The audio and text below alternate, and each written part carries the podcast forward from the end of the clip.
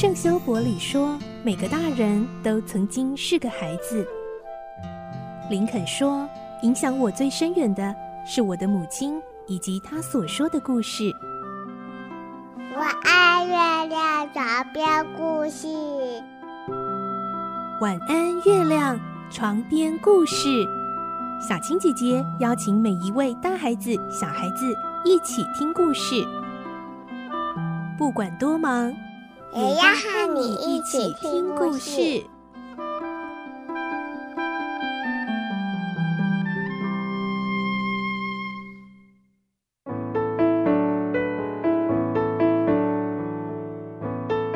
晚安，欢迎进入今天的节目，我是小青姐姐。今天呢，我们要来推荐的好书是由小熊所出版的《世界原来离我们这么近》（SDGs）。爱地球行动指南，哎，不知道大朋友小朋友们有没有常常看到最近很夯的英文字哦，SDGs，SDGs。那到底这个是怎么样来告诉我们要有哪些实际爱地球的行动呢？于是我们今天就要推荐这本好书喽，所以我们也在线上连线访问到小熊出版的行销林怡玲，怡玲姐姐，Hello，你好。小青姐姐你好，我是小熊出版的行销怡琳，也很开心今天可以跟大家分享这本好书，就是《世界原来离我们这么近》，SDGs 爱地球行动指南。嗯，所以我们一开头就要先请啊、依琳姐姐来跟我们分享一下哦，我们这个书名最重要的这个。呃，四个英文字啊，念作 SDGs，SDGs，它的原文到底是什么样的意思呢？那为什么它对现在世界各国都很重要呢？对啊，因为相信大家应该常常这几年都会在新闻有听到这个意思，甚至我们国家也成立了一个一个单位，就是为了 SDGs 来目标来达成的一个单位，嗯、想要去迈向这个目标。所以其实 SDGs 它原文的意思呢，就是永续发展目标的意思。那也就代表说这个。SDGs 呢，只要全世界每一个人愿意携手合作的话，我们住在地球上的人类啊，未来的生活就会越来更加的舒适，而且也愉悦。因为这个是联合国呢，它在二零一五年的时候去制定的 SDGs，里面有包含了十七个目标，希望可以在二零三零年的时候可以达成这些呃十七个目标的。方向这样子，嗯哼哼哼，对，所以这十七个目标呢，就是，呃，小青姐姐，你要猜猜看有哪一些吗？爱地球的话，应该就是比如说这个，呃，要什么保护生态，对不对？对。然后，呃，应该要有什么永续发展，对不对？对，嗯，所以像刚刚小青姐姐讲到的保护生态啊，在 SDGs 里面呢，嗯，就分成了保育海洋生态跟保育陆域生态。哦，这是更一其他的 SDGs 的目标呢，嗯，还包含了像是终结贫穷啊，消除饥饿。因为像我们平常就会看到有呃饥饿三十等等的公益活动，或者是想要去帮助那些呃比较开发中的国家他们的饮水资源的问题，所以。除了这样之外呢，还包含了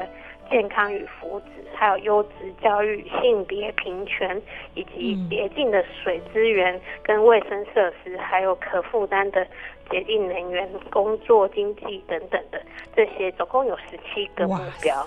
真的是全包了的感觉。对，而且会听起来感觉每一个呢，它好像都是独立的嘛，就是保护水资源，就是保护水资源，可其实。水资源会跟优质教育有关，小新姐姐知道为什么吗？哦，难道是要教我们说不要去污染水资源的这种教育吗？不是不是，是因为呢，在像一些比较开发中的国家，像是非洲，嗯、他们呢能够有洁净的水资源非常的少，哦、所以说他们的小孩子啊，嗯、可能在我们。国小我们都很正常的，就爸爸妈妈就送我们去去那个国小上课上学嘛。嗯。但是因为那些开发中国家，他们没有水资源，所以变他们要花很大的时间跟力气走去打水，哦，然后再走回来，所以他们原本应该小朋友要去上课的时间呢，因为大人要忙着工作、种田什么的，然后就变成是派小朋友去打水，所以导致于他们原本应该要接受教育，就没有办法上课，哦，他们就要变成去打水。所以这个才会说，哎，这十七个目标都是息息相关这样子。嗯 哎，真的耶，真的是环环相扣哦。所以为什么呃这么重要？而且其实定了这个年限，二零三零年已经在倒数了耶。对，现在已经二零二四年了，所以再过不到六年，因为二零二四年也已经开始了，就、嗯、就就要去达成这十七个目标。所以现在全世界都在为这 SDGs。在进度，在前进这样子，对啊。是。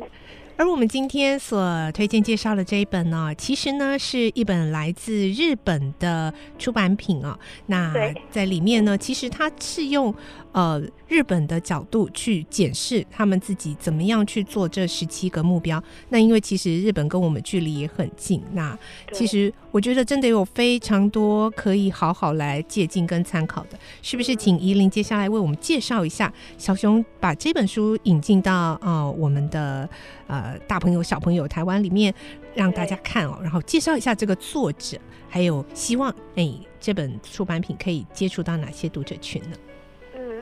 嗯，好，这本书呢，它的。作者有，其中有我们的池上章兼修哲老师，嗯，他其实是一位日本的资深的媒体工作人哦。嗯、那他平常呢，除了因为以前在媒体工作的关系嘛，所以他就很容易关心到像这些永续发展目标 SDGs 的议题还有活动，所以他就很乐于参与其中，嗯，也擅长就是用。开玩笑啊，或者是幽默的方式，他们他也擅长用幽默的方式，让人家可以很容易的去理解什么是 SDGs，然后世界会怎么运作，那永续发展又跟我们未来有什么关系？那除了这个之外呢，我们的作者群里面还有一位是何新佳老师，他的他是我们的审定者，那他本身也是台中科技大学通识教育中心的副教授。那因为他本身，因为他之前因为工作的关系，所以有投入到 SDGs 的计划，所以他也常年的在为台湾的教育去实践 SDGs，让有序发展的目标这件事情，还有这个价值观呢，能够不断的传承到下一代。嗯，很重要。是。那我们的读者群，我想这个应该在小朋友来讲哦，如果自己阅读，我觉得应该。其实小学生来说，搞不好二年级、三年级已经可以阅读没有注音的文字，就可以开始来读喽。所以，我们这边的目标读者群有设定是在哪一个年纪吗？嗯，这本书的话，因为其实它虽然没有注音，但是它的用字都蛮浅显易懂的。所以，如果说小朋友，嗯，国小一二年级他已经可以看懂大部分的生字的话，嗯，他其实就可以自己来阅读。不过我会比较推荐，就是说，哎，中年级，因为他可能有上过自然课啊、社会课，他就会对里面所讨论的议题会更加的有敏感跟认知，所以那个时间点就是可能中年级以上。来阅读的话会更合适，嗯，但是如果说是一二年级，我会鼓，我会推荐，就是说有爸爸妈妈带着小朋友一起来共读，嗯，甚至是说呃，可能幼儿园大班这个年纪，爸爸妈妈可以用好像说故事的方法带着他来看这本书，嗯，也是很不错的一个亲子共读的方式。好的。那其实我们刚刚一直提到说，这本书其实深入浅出，然后呢，啊、呃，呈现方式又图文并茂哦。所以接下来请怡琳为我们介绍一下这本书它的呈现方式的设计是如何呢？好的，因为他这本书呢，他就是依据了 SDGs 它其中十七个目标来作为分为章节。那一开始呢，就是他在第一个目标开始前，他有。先做了一份前言，还有去介绍这个我们的作者池上彰老师呢。他为了这本书，特地在日本开了一堂的嗯 SDGs 的特别课程，让大家开始去认知了解说到底什么是 SDGs，然后这又跟我们生活有什么关系？之后，它十七个章节，它每一章呢，它会呈现的方式就是，它会先用一个一篇漫画来、嗯、来呈现这个 SDGs 这个单元的啊、呃、问题所在。比方说像是终结贫穷，它的漫画的标题就叫主题就叫做募捐的意义。透过募捐捐款这件事情，他就去讨论说，哎，为什么我们要捐款呢、啊？我们家不是，为那为什么爸爸妈妈常常会说，我们家已经很穷了，不要乱捐款？难道还还有人会比我们家更贫穷吗？还是说，到底捐款的意义在哪里？就透过漫画先去点出问题，然后让小朋友可以认知到，哦，什么是贫穷，然后后面再带出两个探讨的议题，让小朋友去思考。哇，原来世界上的贫穷的定义在这里，所以我们看贫穷不是只看在我们国家或我们自己的身上，而是要去看整个世界。嗯哼哼哼，对。然后在这样两个问题的探讨之后呢，这本书呢，它就会提出是周边实际的例子，去引导孩子去了解什么是 SDGs，而且可以怎么样去实践。像书里面他说，终结贫穷的。实践的例子呢，就是 Uniqlo，就是日本的衣服的专卖店。嗯、那他平常呢，就会在店里面就有一个牌子，会告诉大家说：“诶，如果你有旧的衣服，或者是想要回收的衣服穿不到的，你可以拿来店里面回收。”那他们就会把这些资源捐助给那些有需要的难民、受灾户，让他们可以说，他们不用花更多的钱去买衣服。他们也可以有足够的衣服穿，也透过因为这样的行动呢，就可以让每个家里面的小朋友去了解说，就算我们家不是有钱人，也不是什么伟大的发明家，但只要好好的爱惜我们用过的东西，并且参加像这样的捐衣的活动，就能够帮助世界去解决贫穷的问题。嗯，是，其实啊、我们分享到这里，真的会觉得整个地球很像一个村落。尤其我们现在交通工具的发达，加上网络的这个联络的兴盛，整个世界真的是，呃，跟我们时差就算是差到呃十二小时以上的地方，我们也可以很快的知道，呃，对方发生了什么事。所以这个十七个目标真的是息息相关哦。那接下来就要请怡琳来跟我们分享像这样子的这本书。我觉得它前面呃有一个很棒的一个设计哦，就是有一个好像一个谜，呃，好像我们在玩那个大富翁，有一二三四五六七，每一个都是彩色的这样。然后要怎么样一关一关的，或者是个别呃正在进行，但是最后这十七个目标最后要怎么样成全部来达标呢？那。您自己在这十七个哦，在这这本书里面所呈现的这十七个目标，然后像您刚刚说的，它每一篇哦都有这样子的呈现。您自己觉得您对哪一个部分是印象最深刻呢？那我是行销企划嘛，我平常会帮很多的书籍去做行销，但是在还没行销到这本书之前呢，我一直以为 SDG 就是好像它就是十七件事情，十七个目标，然后每个目标有自己的任务，然后没有办法息息相关，然后也会觉得说哦，这个就是新闻嘛，那跟我有什么太大的关系呢？我以前是这样认为，但是做完这本书的行销，我就发现哇，原来 SDG 它不是。只有新闻上面的事件，它是我的小到跟我的生活习惯都可以相关。比方说，像它第六个目标有洁净饮水跟卫生设施，嗯，这件事情要去达成。那像我以前，我平常可能吃饭啊，上洗手间啊。会洗手嘛？那我的习惯都是，嗯，开了水龙头，然后挤沐浴乳，然后 在旁边把手搓搓一搓，然后再去冲水，对不对？嗯。但是我可能开了水龙头，我在挤沐浴乳到搓手到冲水之前，我的水就一直流，一直流，就直接浪费了。但是因为这本书行销的关系，我就知道说，哇，原来我中间那三十秒，也许就可以省下六公升的水资源，啊嗯嗯，所以就让我被提醒到说，哇，那我以后洗手啊，或者是平常洗澡淋浴的时候，就是可能我在抹肥皂，或者是我在洗搓手之间，我就先把水关起来，嗯，然后然后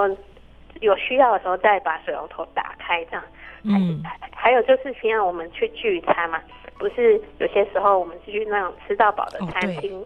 对，然后我们可能都是喜欢的就先点一轮，但是没有去考虑到说，哦，我有没有吃完，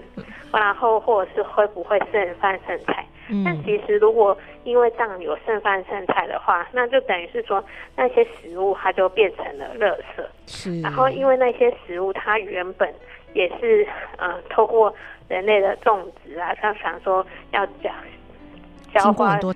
田，然后要用到水，对不对？然后如果是牛肉、猪肉，他们会吃饲料。他们也会用到水，等于就是说，你浪费食物就等于浪费水，然后就等于浪费了很多的人力的工作。所以说，当你知道说，哎、嗯，我吃多少拿多少，然后不要浪费食物的时候，等于就是你帮助到很多的环节，就比方说工作啊，然后还有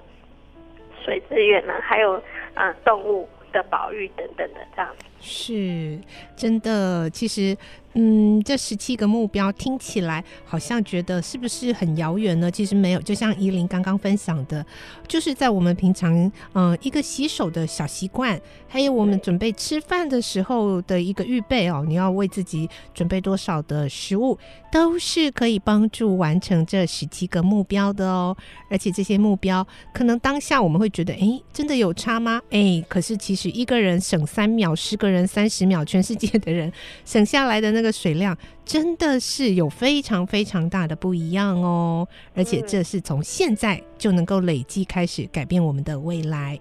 那接下来呢，我们要请依琳跟我们分享一下，就是啊，刚刚其实已经有提到一点了，就是关于亲子共读的建议。其实，嗯、呃，我觉得这本书也可以像是一个种子，还可以再有一些延伸阅读，一起亲子共读，对不对？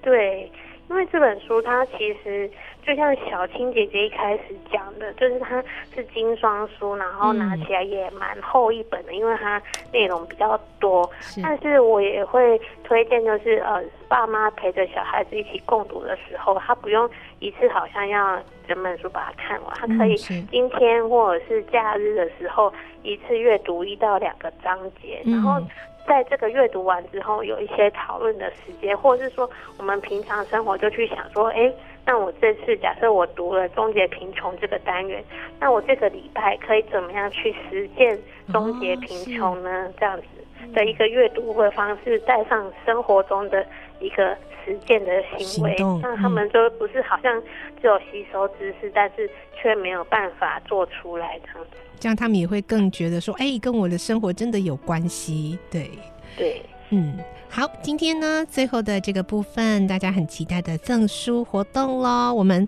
今天一样有通关密语，待会在我们的呃节目说明栏啊，就有这个活动贴文的连接，按进去就可以回答，留下我们的通关密语，有机会可以抽中今天推荐的好书喽。好，我们请怡琳公布今天的通关密语是。好的，今天的通关密语就是。小熊出版 SDGs 爱地球，是的，好，记得去留下这个完整的通关密语哦。那最后呢，其实呃，我们知道寒假结束，但是呢，有一个非常优质的活动即将热烈展开。最后，我们也要请这个依琳跟我们介绍一下，国际书展要开始了，对不对？对，这次二零二四年的台北国际书展即将要在二月二十号，嗯，星期二这天开跑啦。那我们活动呢，整个国际书展会从二月二十号一直到二十五号星期日的晚上六点钟，都会在嗯、呃、我们台北的世贸易馆举行。所以有兴趣的朋友都很欢迎这个时间来，而且。可能大家会想说，哈，直到六点哦，这么短吗？嗯、没有，没有，没有。小熊姐姐就是一定呢，要来告诉大家，我们二十三号、二十四号，星期五、星期六的时候，这个国际书展呢，它是有一直延长营业到晚上十点钟。对，就是。就算是晚上我们吃饱饭来逛书展也是非常合适的哦。然后如果是二十五号，就是书展的最后一天，那一天是我们营业到晚上的八点。嗯，所以喜欢看书的小书虫小朋友们都很欢迎来到我们国际书展世贸一馆嗯，下周二就要开始了，而且我觉得这书展活动设计的很贴心。五六呢，因为大家隔天应该不用上班上课，所以可以晚一点享受星光场。那礼拜天呢，延长到八点，嗯，因为可能隔天现在连假，呃，没有没有这样弹性放假，所以有可能啊，呃，礼拜一大家还是要上班上课，把握时间，八点以前还可以去尽情的享受这些很棒很棒的书籍的这个博览会哦，好，今天呢，我们非常开心在节目中和大家一起聊了推荐这本好书，小熊所出版的《世界原来离我们这么近》，SDGs 爱地球行动指南，记得赶快去留言哦。就是小熊出版 SDGs 爱地球，谢谢依琳今天带来的好书。好，谢谢谢谢小青。